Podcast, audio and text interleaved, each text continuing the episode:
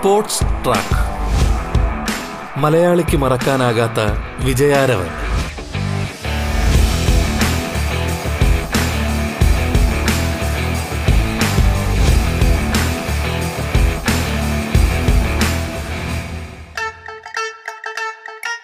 നമസ്കാരം പ്രിയ ശ്രോതാക്കളെ. സ്പോർട്സ് ട്രാക്കിലേക്ക് സ്വാഗതം. പ്രമുഖ അത്ലറ്റും അർജുന അവാർഡ് ജേതാവുമായ ജോസഫ് ജി. എബ്രഹാമാണ് ഇന്ന് നമ്മോടൊപ്പം ചേരുന്നത്. സ്വാഗതം സ്പോർട്സ് ട്രാക്കിലേക്ക്.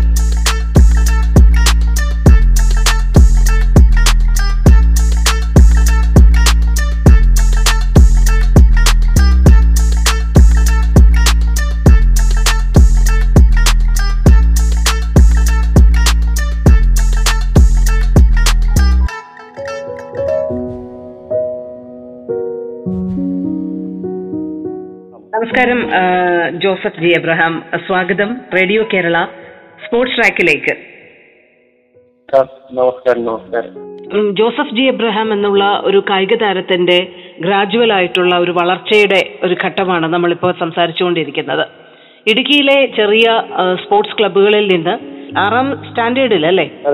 ആറാം സ്റ്റാൻഡേർഡ് ആകുമ്പോഴേക്കും കെ പി തോമസ് മാഷ് എന്ന ഗുരുവിന്റെ കയ്യിലേക്ക് എത്തുകയാണ്. ഒരുപാട് കായിക താരങ്ങളുടെ വളർച്ചയ്ക്ക് പിന്നിൽ പ്രവർത്തിച്ച കെ പി തോമസ് മാഷുമായുള്ള അസോസിയേഷൻ അല്ലെങ്കിൽ അദ്ദേഹത്തിന്റെ കീഴിലുള്ള പരിശീലനം അതിനെ എങ്ങനെയാണ് ജോസഫ് സാക്ഷ്യപ്പെടുത്തുന്നത്? എങ്ങനെയാണ് അദ്ദേ- അദ്ദേഹത്തിന്റെ തീർത്തും വ്യത്യസ്തമായ ഗുരുകുല ശൈലിയിലുള്ള ഒരു പഠന രീതിയാണെന്നൊക്കെ കേട്ടിട്ടുണ്ട്. അതെങ്ങനെയാണ് ജോസഫ് അത് എക്സ്പീരിയൻസ് ചെയ്തത്? സാറിന്റെ ഒരു രീതി എന്ന് പറഞ്ഞാൽ ആ ഒരു സാറ് അറിയാലോ ഒരു സാറൊരു റിട്ടയർഡ് ആർമി. ഉദ്യോഗസ്ഥനായിരുന്നു അപ്പൊ ആ ഒരു ആർമി ഒരു പട്ടാളത്തിട്ട് തന്നെയാണ് ഞങ്ങൾ ശരിക്കും ട്രെയിനിങ് ചെയ്തതും വളർന്ന് ജീവിച്ച് എന്താ പറയുക വളർന്നു വന്നതും ഒക്കെ അത് മെയിനായിട്ട് ഈ സാറിന്റെ ഈ പട്ടാളത്തിന്റെ ചിട്ട തന്നെയാണ്. അതായത് ട്രെയിനിങ്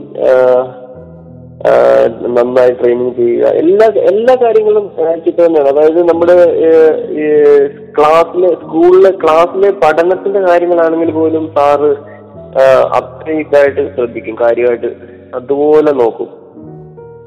അതായത് ഇപ്പൊ നമ്മൾ ക്ലാസ്സിൽ കറക്റ്റ് ടൈമിൽ ക്ലാസ്സിൽ എന്ത് എങ്ങനെയുണ്ട് ക്ലാസ്സിലെ പഠനം? എല്ലാ കാര്യങ്ങളും നമ്മുടെ സ്കൂളിലെ നമ്മുടെ ടീച്ചേഴ്സുമായിട്ട് അങ്ങനെ ചെയ്യുകയും ട്രെയിനിങ്ങിന്റെ കാര്യത്തിൽ എന്ന് വെച്ചിട്ടുണ്ടെങ്കിൽ ഡെയിലി ട്രെയിനിങ് കറക്റ്റ് എന്താ പറയുന്നത് പറയുന്ന ട്രെയിനിങ് ചെയ്യുക. അതാണ് സാറിന്റെ ഒരു രീതി എന്ന് പറഞ്ഞത് ഒരു പട്ടാളച്ചിട്ട അതിൽ കൂടുതൽ അതിന്റെ മുകളിലൊരു വാക്കുണ്ടോന്ന് എനിക്ക് തോന്നുന്നില്ല. നിങ്ങൾ ഒരുപക്ഷെ അതുവരെയുള്ള ജീവിതത്തിൽ നിന്ന് വ്യത്യസ്തമായിട്ട് ഒരു ഡിസിപ്ലിൻഡ് ആയിട്ടുള്ള ഒരു കായിക ജീവിതം അതിന്റെ ട്രെയിനിങ്ങും അതെങ്ങനെ മുന്നോട്ട് കൊണ്ടുപോകണം കൊണ്ടുപോകണമെന്ന് ഒരുപക്ഷെ ജോസഫ് ആദ്യം എക്സ്പീരിയൻസ് ചെയ്തത് ഒരുപക്ഷെ തോമസ് മാഷിന്റെ കൈകളിൽ നിന്ന് തന്നെയായിരിക്കും അല്ലെ? അതെ അതെ അതെ അതെ. അത് അത് ആ സാറിനോടുള്ള അന്ന് എന്നൊക്കെ പറഞ്ഞിട്ടുണ്ടെങ്കിൽ സാറിന്റെ എന്താ പറയുന്നത് ഒരു എന്താ പറയുക ഒരു സാറിന്റെ ഒരു പീക്ക് ടൈം തന്നെയായിരുന്നു അപ്പം ആ ഒരു കാലഘട്ടം ആ സാറിന്റെ ഒരു കൊമ്പം മീസയും സാറിന്റെ ആ ഒരു ദേഷ്യവും അങ്ങനെയുള്ള കാര്യങ്ങളൊക്കെ എന്ന് പറഞ്ഞാൽ കഴിഞ്ഞാൽ നമ്മളെ ശരിക്കും ഒരു ഒരു പേടി ഇപ്പോഴും ആ പേടി ഇപ്പോഴും മാറിയിട്ടില്ല.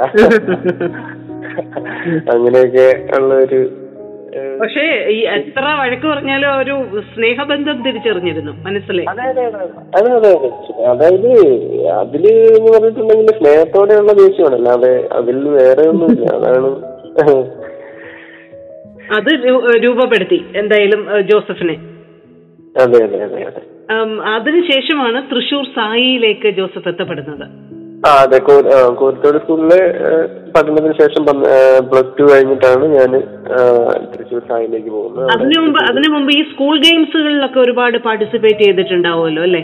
ഈ തോമസ് ബാസിന്റെ അതൊരു വല്ലാത്ത എക്സ്പീരിയൻസ് ആയിരുന്നു അത് ആ എക്സ്പീരിയൻസിനെ കുറിച്ചുകൂടി ഒന്ന് പറഞ്ഞിട്ട് നമുക്ക് അതിൽ ഞാൻ ആദ്യം ചെയ്തോണ്ടിരുന്ന ലോ ആദ്യം ഫസ്റ്റ് ഞാൻ ലോങ് ജമ്പ് ചെയ്തു. ഓരോരോ ഈവന്റുകൾ മാറി മാറി ചെയ്തു. ആദ്യം ലോങ് ജമ്പ് ചെയ്തു പിന്നെ എയ്റ്റി മീറ്റർ ഹഡിൽ പിന്നെ ഹൺഡ്രഡ് മീറ്റർ ഹഡിൽ പിന്നെ ഫോർ ഹൺഡ്രഡിലേക്ക് മാറി പിന്നെ ഫോർ ഹൺഡ്രഡ് മീറ്റർ ഹഡിൽ അങ്ങനെ അവിടെ വെച്ച് തന്നെ സാറാണ് എന്നെ ഹഡിൽസ് പഠിപ്പിച്ചതും ഒരു എന്താ പറയുന്നത് ഒരു ഒരു അവിടുത്തെ മാഷിന്റെ അവിടുത്തെ കോരിത്തോട്ടിലെ ഒരു കായിക ജീവിതം കഴിഞ്ഞിട്ട് തന്നെ ഞാൻ ഏകദേശം ഒരു ശരിക്കും ഒരു ഒരു ഫോർ ലിമിറ്റഡ് ഹഡിലർ എന്താ പറയുന്ന ഒരു നല്ലൊരു ഹഡിലർ ആകാനുള്ള ഒരു എല്ലാ ഗുണങ്ങളും അവിടെ നിന്ന് തന്നെ ഞാൻ ആർജിച്ചെടുത്തിട്ടാണ് ഞാൻ അവിടെ നിന്ന് ഇറങ്ങുന്നത് പക്ഷേ, അവസാനം ഒരു വർഷം എനിക്ക് സ്കൂൾ ദേശീയ സ്കൂൾ കായികമേളയിൽ എനിക്ക് കിളങ്ങാൻ എനിക്ക് ഏതാ പ്ലസ് ടൂൽ മാത്രമേ എനിക്ക് സാധിച്ചിട്ടുള്ളൂ. അതിന് മുമ്പ് ഞാൻ സംസ്ഥാന കായികമേളയിൽ രണ്ട് തവണ ഞാൻ മെഡൽ നേടിയിട്ടുണ്ട് അതേ ഉള്ളൂ.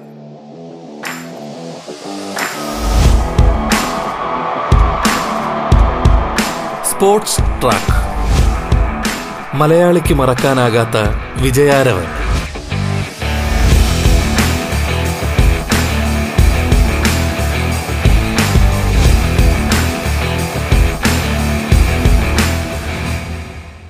ജോസഫിനോട് ചോദിക്കാനുള്ളത് ഇപ്പൊ നിങ്ങളെ സംബന്ധിച്ചിടത്തോളം നിങ്ങളൊക്കെ ഒരുപക്ഷെ സ്കൂൾ മേളകളിൽ നിന്നും കഴിവ് തെളിയിച്ച് ഇപ്പൊ അന്താരാഷ്ട്ര മേള മത്സരങ്ങളിലേക്ക് വന്ന ഇന്ത്യക്കായി നേട്ടമുണ്ടാക്കിയ കായിക താരങ്ങളാണ്.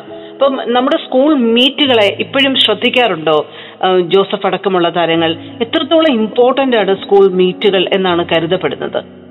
സ്കൂൾ മീറ്റുകൾ ഞാൻ ഞാൻ എന്റെ കായിക ജീവിതം അവസാനിപ്പി അവസാനിപ്പിച്ചിട്ട് ഞാൻ ഞാൻ ട്രാക്കിൽ നിന്ന് ഇവിടെ ഇതിന് ശേഷം റിട്ടയർ ആയ ശേഷം ഞാൻ കോച്ചിങ് എന്റെ എൻ എസ് ഡിപ്ലോമ ചെയ്തു. ഞാൻ രണ്ടായിരത്തി പതിനഞ്ച് ചെയ്തു. അത് കഴിഞ്ഞിട്ടുള്ള ഞാൻ കേരളത്തിൽ ഉള്ള സമയത്ത് നടന്നിരിക്കുന്ന എല്ലാ കായിക മേളകളിലും ഞാൻ അത് കഴിഞ്ഞിട്ട് ഞാൻ പോയിട്ടുണ്ട്. ഇപ്പോൾ ലാസ്റ്റ് കണ്ണൂര് ട്രിവാൻഡ്രം എല്ലായിടത്തും ഞാൻ പോകുന്നുണ്ട്. സ്കൂൾ കായിക മേള എന്ന് വെച്ചാൽ എന്താ പറയുന്നത്? നല്ല രീതിയിൽ നടക്കുന്ന സ്കൂൾ കായിക മേള എന്ന് പറഞ്ഞാൽ സ്കൂൾ കായികമേള നല്ല രീതിയിൽ തന്നെ നടക്കുന്നു അതിന്റെ രണ്ട് വശങ്ങളുണ്ട്. അതായത് അതിൽ അത്ലറ്റുകൾ വരുന്ന അത്ലറ്റുകളെ അതിൽ സ്കൂൾ മീറ്റിൽ പങ്കെടുപ്പിക്കുന്ന ഒരു അല്ലെങ്കിൽ അവർ അവരുടെ അവിടുത്തെ പെർഫോമൻസ് ആണ് ഇപ്പോൾ ഏറ്റവും ഒരു എന്താ പറയുന്ന ഒരു ചോദ്യചിഹ്നമായിട്ട് നിൽക്കുന്നത്. അതിൽ രണ്ട് വശമുണ്ട്.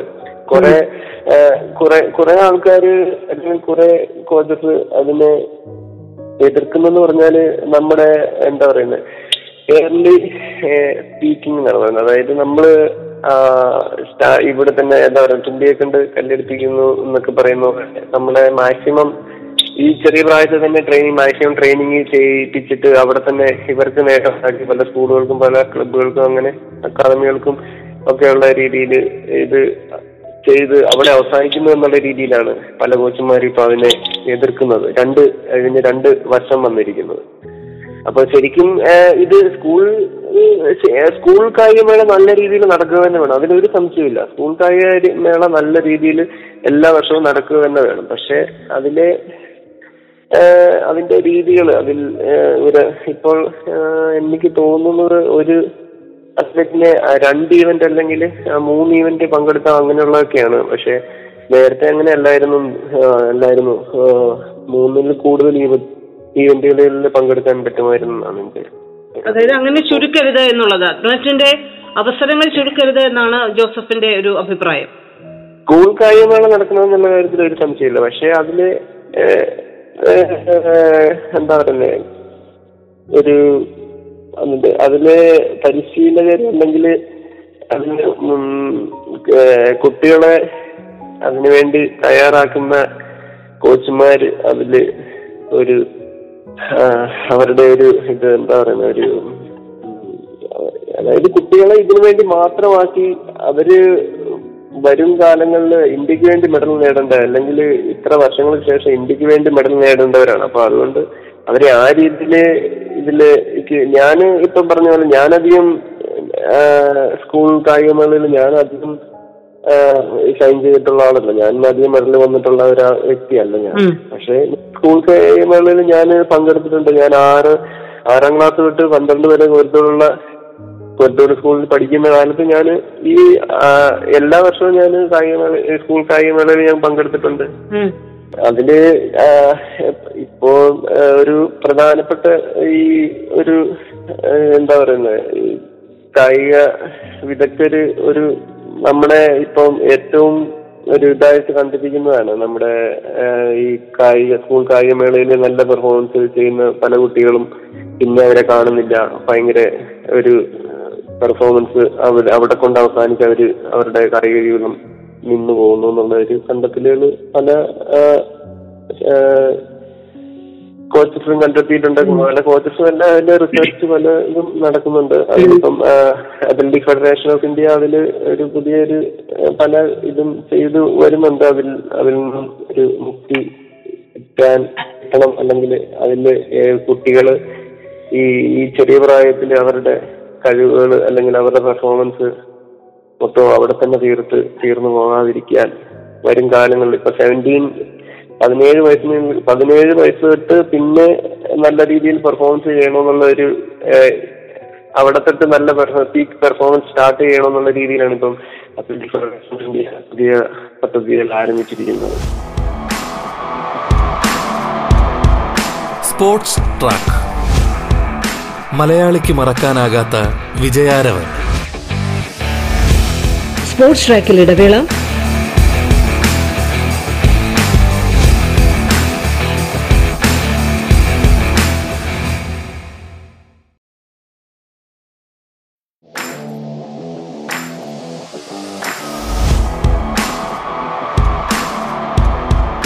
Sports track. മലയാളിക്ക് മറക്കാനാകാത്ത വിജയാരവ് പ്രമുഖ അത്ലറ്റ് ജോസഫ് ജി എബ്രഹാമാണ് അതിഥിയായി പങ്കുചേരുന്നത്. തുടർന്ന് കേൾക്കാം സ്പോർട്സ് ട്രാക്ക്.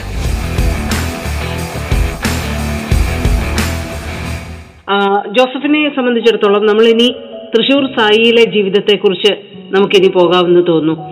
എങ്ങനെയാണ് തൃശൂരിലെ ഒരു ദിനങ്ങൾ ഉം, അത്ലറ്റ് ജോസഫിലെ അത്ലറ്റിനെ രൂപപ്പെടുത്തിയത് അതിനെക്കുറിച്ച്. കുറിച്ച് അത് ഞാൻ പ്ലസ് ടുവിൽ എന്റെ ഇത് കഴിഞ്ഞ പ്ലസ് ടു കഴിഞ്ഞപ്പോൾ തന്നെ സ്പോർട്സ് അതോറിറ്റി ഓഫ് ഇന്ത്യയുടെ സെലക്ഷൻ ഇത് വന്നു സെലക്ഷൻ കോൾ വന്നു. അപ്പോൾ ഞാനത് സെലക്ഷന് പോയി ഞങ്ങൾ കുറച്ച് കുട്ടികൾ പോയി കൊല്ലത്ത് വെച്ചായിരുന്നു അതിന്റെ സെലക്ഷൻ അപ്പൊ ഓൾറെഡി നമ്മളെ ഞങ്ങളിങ്ങനെ ഓൾറെഡി നമ്മളെ ഇപ്പൊ പല സ്ഥലത്താണെങ്കിലും ഇപ്പം ഇപ്പം എന്താ പറയാ നമ്മളെ വേറെ കോച്ചസുകൾ നമ്മളെ ഇത് ചെയ്യും. നമ്മളെ കുട്ടിയെ എനിക്ക് കിട്ടിയെങ്കിൽ അവനെ ട്രെയിനിങ് ചെയ്യാവുന്ന എന്നുള്ള രീതിയിൽ അപ്പൊ തന്നെ കുറെ കുറെ കോച്ചസ് അങ്ങനെ സെലക്ട് ചെയ്തു. അപ്പൊ എന്നെ ഓൾറെഡി എന്നെ എനിക്ക് എന്നെ അറിയാവുന്ന ഒരു കോച്ചായിരുന്നു ജഗന്നാഥൻ. ടി സി എന്ന് പറഞ്ഞ ജഗന്നാഥൻ സാറ് ജഗന്നാഥ് സാറാണ് എന്നെ സെലക്ട് ചെയ്തത്. അപ്പം കൊല്ലത്ത് തന്നെ സാറ് സെലക്ട് ചെയ്തു. ഞാൻ അങ്ങനെ തൃശ്ശൂർ സായിൽ സാറിന്റെ കീഴിൽ വീണ്ടും അവിടെ എന്റെ ഒരു രണ്ടാം സ്റ്റേജ് എന്ന് പറയാൻ വേണമെങ്കിൽ. അത് തുടങ്ങി അത് ഞാൻ നമ്മളിപ്പോ കോരിത്തോട്ടിലാണ് കോരിത്തോട് ആ ഒരു ഇതെന്ന് പറയുന്നത് പ്ലസ് ടു ലെവൽ എന്ന് പറയുന്നത് എന്താ പറയുന്നത് നമ്മുടെ കൂട്ടത്തിലുള്ള ഒരു നമ്മുടെ കൂട്ടത്തിലുള്ള കുട്ടികളുടെ കൂട്ടത്തിലുള്ള ഒരു ട്രെയിനിങ് അവിടുത്തെ ഒരു സിറ്റുവേഷൻ എന്താ പറയുന്നത്? സാറ് തോമസ് മാഷ് പറയുന്ന പോലെ കപ്പക്കുട്ടികൾ എന്നൊക്കെ പറയുന്നത് വേറെ ഒന്നുമില്ല. ഒരു നാച്ചുറൽ ചുമ്മാ നോർമൽ ഫുഡ് കഴിക്കുക അങ്ങനെയുള്ള ഒരു ഒരു രീതിയിലോട്ടാണ്. അവിടുന്ന് പിന്നെ പിന്നെ നമ്മുടെ ഇവിടുത്തെ സായിലോട്ട് വന്നപ്പോഴത്തേക്കിന് എല്ലാ രീതിയിലും ട്രെയിനിങ് ഗ്രാഫായിട്ട് ഉയർന്നു എന്ന് പറഞ്ഞാൽ ഏത് എല്ലാ രീതിയിലും എന്റെ ഫുഡിന്റെ കാര്യങ്ങളാണേലും ഫോട്ടോ അതോറിറ്റി ഇന്ത്യയിൽ അന്ന് എനിക്ക് തോന്നുന്നത് ഞാൻ ചെല്ലുന്ന സമയത്ത് അന്ന് പെർ ഡേയിൽ എങ്ങാണ്ട് തന്നെ വൺ ഫിഫ്റ്റി റുപ്പീസ് അന്നത്തെ ലെവലിൽ എനിക്ക് തോന്നാതാൻ തോന്നുന്നു വൺ ഫിഫ്റ്റി എങ്ങാണ്ടാന്ന് തോന്നുന്നു പെർ ഡേയുടെ ഫുഡ് ഉണ്ട് പിന്നെ അതുപോലെ തന്നെ ട്രെയിനിങ്ങിന്റെ ട്രെയിനിങ്ങിന്റെ കൂടുതൽ ഇപ്പൊ നമ്മളിവിടെ ചെയ്യുന്നതിനെക്കാട്ടും അടുത്ത ലെവലിലോട്ടുള്ള ട്രെയിനിങ് പ്രോഗ്രാംസ് വെയിറ്റ് ട്രെയിനിങ്സ് ഞാൻ അവിടെ തൃശ്ശൂർ ചെന്നുമ്പോഴാണ് ഞാൻ വെയിറ്റ് ട്രെയിനിങ് ആദ്യമായിട്ട് കാണുന്നത് തന്നെ. അങ്ങനെയുള്ള വെയിറ്റ് ട്രെയിനിങ് പിന്നെ കൂട്ടത്തിലുള്ള ട്രെയിനിങ്സ് അതാണ് അതിന്റെ വേറൊരു വശം എന്ന് പറയുന്നത്. വേറെ നമ്മുടെ ഞാൻ അവിടെ ചെന്നപ്പോൾ തന്നെ ഇന്ത്യയ്ക്ക് വേണ്ടി മെഡൽ എടുത്ത കുട്ടികളാണ് സാറിന്റെ കൂട്ടത്തിലുള്ളത്. അപ്പം ഞാൻ അവരുടെ കൂട്ടത്തിലാണ് ട്രെയിൻ ചെയ്യുന്നത്. ഇന്ത്യൻ ഇന്ത്യൻ എന്താ പറയുക ഇന്ത്യൻ വ്യക്തികളുടെ കൂട്ടത്തിൽ തന്നെ ഇന്ത്യൻ പ്ലേയേഴ്സിന്റെ കൂട്ടത്തിൽ ട്രെയിനിങ് ചെയ്യാൻ പറ്റി. അങ്ങനെ നമ്മൾ അവിടുത്തെ അടുത്ത ലെവലിലോട്ട് നമ്മൾ ചിന്തിക്കുകയാണ്. അതായത് അപ്പോൾ നമ്മൾ എന്റെ ചെറിയൊരു ഉദാഹരണം പറഞ്ഞാൽ ഞാനവിടെ ചെയ്തുകൊണ്ടിരുന്നപ്പോഴത്തേക്കിന് അതിൽ ഓരോരുത്തരും ഇങ്ങനെ പരിചയപ്പെടാൻ വരുമ്പോഴത്തേക്കിന് സീനിയർ ആൾക്കാർ വരികയാണ്. സീനിയർ ആൾക്കാർ വരുമ്പോഴത്തേക്കിന് ഓരോരുത്തരെ പരിചയപ്പെടുത്താണ് ഇന്ന ആളാണ്. നിനക്ക് ആ ആളെ നീ ഏഹ്, ചെയ്തിട്ട് നീ ബീറ്റ് ചെയ്തിട്ടുണ്ടെങ്കിൽ നീ ഇന്ത്യൻ ചാമ്പ്യനായി അങ്ങനെയുള്ള രീതിയിലുള്ള ഇത് വരുവാണ്. അപ്പോൾ അടുത്ത ലെവലിലോട്ടുള്ള ചിന്ത പോയി അവിടെ നിന്ന് ഇതാകാൻ തുടങ്ങി.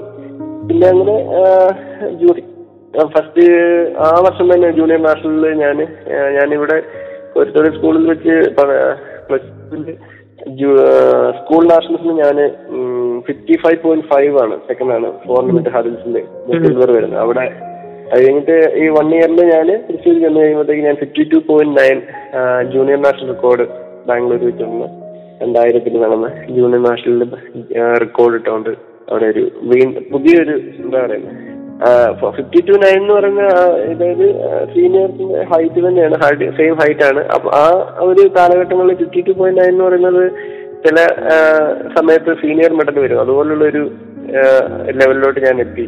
പിന്നെ അപ്പൊ തന്നെ എന്നെ ഇന്ത്യൻ ടീമിലേക്ക് ക്യാമ്പിലേക്ക് ഞാൻ സെലക്ട് ആയി.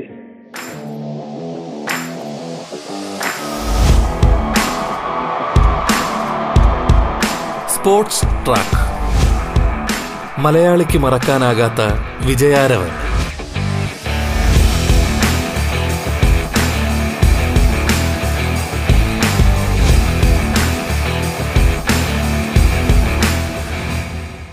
ആ സമയത്തൊക്കെ രണ്ടായിരത്തി രണ്ടിൽ ഞാൻ ക്യാമ്പിൽ ഇന്ത്യൻ ക്യാമ്പിൽ പട്ടിയാലയിൽ ജോയിൻ ചെയ്തു. പിന്നെ ക്യാമ്പ് ഫുള്ളായിട്ട് ത്രൂ ഔട്ട് ക്യാമ്പല്ലായിരുന്നു. ഇന്നത്തെ ഇന്നത്തെ കാലങ്ങൾ ഇപ്പോഴത്തെ കാലഘട്ടങ്ങളിൽ ക്യാമ്പ് നമ്മൾ ഫുൾ ടൈം ക്യാമ്പാണ്. അതായത് ഒരു കോമ്പറ്റീഷൻ കഴിഞ്ഞാൽ നമ്മൾ അടുത്ത കോമ്പറ്റീഷന് വേണ്ടി വീണ്ടും ക്യാമ്പിൽ തന്നെയാണ്. പക്ഷെ ആ സമയത്ത് എന്റെ രണ്ടായിരത്തി രണ്ടിലൊക്കെ നമ്മൾ ഒരു കോമ്പറ്റീഷൻ കഴിഞ്ഞ ഒരു ഇന്റർനാഷണൽ കോമ്പറ്റീഷന് വേണ്ടിയാണ് നമ്മൾ പ്രിപ്പയർ ചെയ്യുന്നതെങ്കിൽ അത് ആ കോമ്പറ്റീഷൻ വരുന്നതോടുകൂടി അതിന്റെ സെലക്ഷൻ ട്രയൽസ് കഴിഞ്ഞതോടുകൂടി ക്യാമ്പ് അവിടുന്ന് ബ്രേക്ക് ആവുകയാണ്. അങ്ങനെ വീണ്ടും അങ്ങനെ വീണ്ടും ഞാൻ രണ്ട് രണ്ടായിരത്തി രണ്ട് രണ്ടായിരത്തി മൂന്ന് ഒക്കെ വീണ്ടും ഇവിടെ തന്നെ വന്നു. സായിൽ തന്നെ ആയിരുന്നു. വീണ്ടും സാറിന് സാർ ട്രാൻസ്ഫർ ആയി ബാംഗ്ലൂർക്ക് പോയി. അന്നേരം എം എ ജോർജ്. വീണ്ടും എം എ ജോർജ് സാറ് നമ്മുടെ long jumper Commonwealth medallist long jumper Prajisha M A പ്രജിഷയുടെ ഒക്കെ കോച്ചാണ് ഞങ്ങൾ പ്രജിഷ ഞാൻ ഞാനൊക്കെ വീണ്ടും ആ സമയത്ത് അങ്ങനെ എം എ ജോർജ് സാറിനെ കൊടുത്തിട്ട് വീണ്ടും അവിടെ തൃശ്ശൂർ തന്നെ രണ്ടു വർഷം ഞാൻ അവിടെ തന്നെ ഉണ്ടായിരുന്നു. അത് കഴിഞ്ഞിട്ടാണ് വീണ്ടും സാറിന്റെ കൂട്ടത്തിൽ വീണ്ടും എം എ ജോർജ് സാറിന്റെ കൂട്ടത്തിൽ ഞാൻ വീണ്ടും എന്റെ ഗ്രാഫ് അങ്ങനെ കയറി കയറി പിന്നെ ഫിഫ്റ്റി വൺ പോയിന്റ് സെവൻ ഞാൻ അടുത്ത പിന്നെ അടുത്ത വർഷം ഞാൻ ഓടി. അങ്ങനെ രണ്ടായിരത്തി നാല് തൊട്ട് പിന്നെ അങ്ങോട്ട് അടുത്ത ഒരു സ്റ്റേജ് ഇന്ത്യൻ ക്യാമ്പിൽ പട്ടിയാലയിട്ടാണ് പിന്നെ എന്റെ ട്രെയിനിങ് എന്റെ പകുതി പകുതി ജീവിതം എന്ന് പറയുന്നതും പട്ടിയാല നാഷണൽ ക്യാമ്പിലായിരുന്നു ഇന്ത്യൻ ക്യാമ്പുമായി ബന്ധപ്പെട്ട് ഇപ്പോൾ ഓരോ പ്രൊഫഷണൽ ട്രെയിനിങ്ങിന്റെ ഓരോ ഘട്ടവും നമുക്ക് അനുഭവിക്കുമ്പോൾ സത്യം പറഞ്ഞാൽ നമുക്ക് ഒരുപാട് നമ്മുടെ നമ്മളിലെ അത്ലറ്റിനെ രൂപപ്പെടുത്തുന്നതിൽ അതൊക്കെ വലിയ പങ്ക് വഹിക്കുകയാണ്. ഞാൻ ചോദിക്കുന്ന ആ ഗ്രാജുവൽ മാറ്റം അത് എക്സ്പ്ലെയിൻ ചെയ്യാൻ പറ്റാ പറ്റുമോ ജോസഫ്? അതായത് ഇപ്പം ജോസഫ് തന്നെ സൂചിപ്പിച്ച പോലെ ഒരു പെട്ടെന്ന് പറഞ്ഞ് ഈ കപ്പക്കുട്ടികളെന്ന് തോമസ് മാഷ് പറയാറുണ്ടെന്ന് പറയാറുണ്ട്. അപ്പം അങ്ങനെയുള്ള ഒരു പ്രയോഗത്തിൽ നിന്ന് അപ്പൊ അവിടെ നിന്ന് ലഭിക്കുന്ന ആ പരിശീലനം സായിലെത്തുമ്പോഴേക്കും കുറച്ചുകൂടി പ്രൊഫഷണൽ ആവുന്നു. ഇന്ത്യൻ ക്യാമ്പിൽ എത്തുമ്പോൾ ഒരു പക്ഷെ എനിക്ക് തോന്നുന്നു വേറൊരു തരത്തിലുള്ള തലത്തിലേക്ക് അത് മാറുകയാണ്. ആ ഒരു ട്രാൻസിഷൻ അത് നമുക്ക് എക്സ്പ്ലെയിൻ ചെയ്യാൻ പറ്റുന്ന തരത്തിൽ തന്നെയാണോ? അതൊന്ന് വിശദീകരിക്കാൻ പറ്റുമോ? സ്കൂളിലെ കോലത്തോട് സ്കൂളിൽ പഠിക്കുമ്പോൾ ഒന്നുമില്ല. അതായത് നമ്മൾ സിമ്പിൾ ഒരു എന്താ പറയുന്ന ഒരു ഗ്രാമത്തിലെ ഒരു ഒരു ഒരു ഒരു കുട്ടി എങ്ങനെ സ്കൂളിൽ പോകുന്നു. അവൻ അത് അതിൽ കൂടുതലായിട്ട് ഒന്നുമില്ല. ഒരു രാവിലെ ഒരു സിമ്പിൾ ഒരു അവന്റെ ഒരു ചെറിയൊരു ബ്രേക്ക്ഫാസ്റ്റ് അവന്റെ ഉച്ചക്കത്തെ എന്തായിരിക്കും അവന്റെ ഒരു ഫുഡ് പിന്നെ വൈകിട്ട് അവന്റെ എന്താണോ നോർമൽ ഫുഡ് അതിൽ അതല്ലാതെ വേറെ ഒരു ഫുഡും ഇല്ല. പിന്നെ ഇടയ്ക്ക് ഞാൻ ഓപ്പറേഷൻ ഒളിമ്പിയ എന്ന് പറഞ്ഞൊരു ഒരു പദ്ധതി ആ ആ കാലഘട്ടങ്ങളുണ്ടായിരുന്നു. അന്ന് അതും സെലക്ടഡ് പ്ലേയേഴ്സിന് സെലക്ടഡ് അത്ലറ്റുകൾക്ക് എന്തോ ഒരു ഒരു ഒരു മുട്ട ഒരു പാൽ അങ്ങനെ എന്തോ ഒരു സംഭവം എന്റെ ഓർമ്മയിൽ ഒരു മുട്ട ഒരു പാ- ഒരു മുട്ടയും മുട്ടയും ഇല്ലാത്ത പാലും ഒരു ഏത്തപ്പഴം അങ്ങനെ ഞാൻ എന്തോ കൊടുക്കുമായിരുന്നു ഓപ്പറേഷൻ ഒളിമ്പിയ ഇപ്പോഴും സജീവമല്ലേ? ഓപ്പറേഷൻ അതിന്റെ ഓരോരോ ഓരോ സ്റ്റേജിൽ അത് അടുത്തടുത്ത ഇതിലോട്ട് പോയിക്കണം ഇപ്പൊ എലൈറ്റ് എലൈറ്റ് പറയും. അക്കാദമി കേരള സർക്കാരിന്റെ അല്ല സ്പോർട്സ് കൗൺസിലിന്റെ ഒരു ഇതെന്ന് പറയുന്നത് എലൈറ്റ് ഗ്രൂപ്പ് എന്നാണ് പറയുന്നത്. ഇപ്പൊ എലൈറ്റ് അങ്ങനെയുള്ളതാണ്. അല്ലാതെ സ്കൂളുകളിൽ ഓപ്പറേഷൻ ഒളിമ്പിയ എന്ന് പറയുന്നത് ഓരോ ഇത് സ്റ്റേജിലും അത് മാറി മാറി ഓരോ പേരിൽ അതിൽ മാറ്റങ്ങൾ വരുത്തിയിട്ടാണ് വരുന്നത്. എന്റെ സമയത്ത് അതിലാണ് ഓപ്പറേഷൻ ഒളിമ്പ്യ അതിപ്പോൾ കണ്ടിന്യൂ അല്ലെന്ന് എനിക്ക് തോന്നുന്നത്. Sports track. മലയാളിക്ക് മറക്കാനാകാത്ത വിജയാരം പ്രമുഖ അത്ലറ്റും അർജുന അവാർഡ് ജേതാവുമായ ജോസഫ് ജി എബ്രഹാമാണ് അതിഥിയായി പങ്കുചേർന്നത്. സ്പോർട്സ് ട്രാക്ക് പൂർണമാകുന്നു. നമസ്കാരം.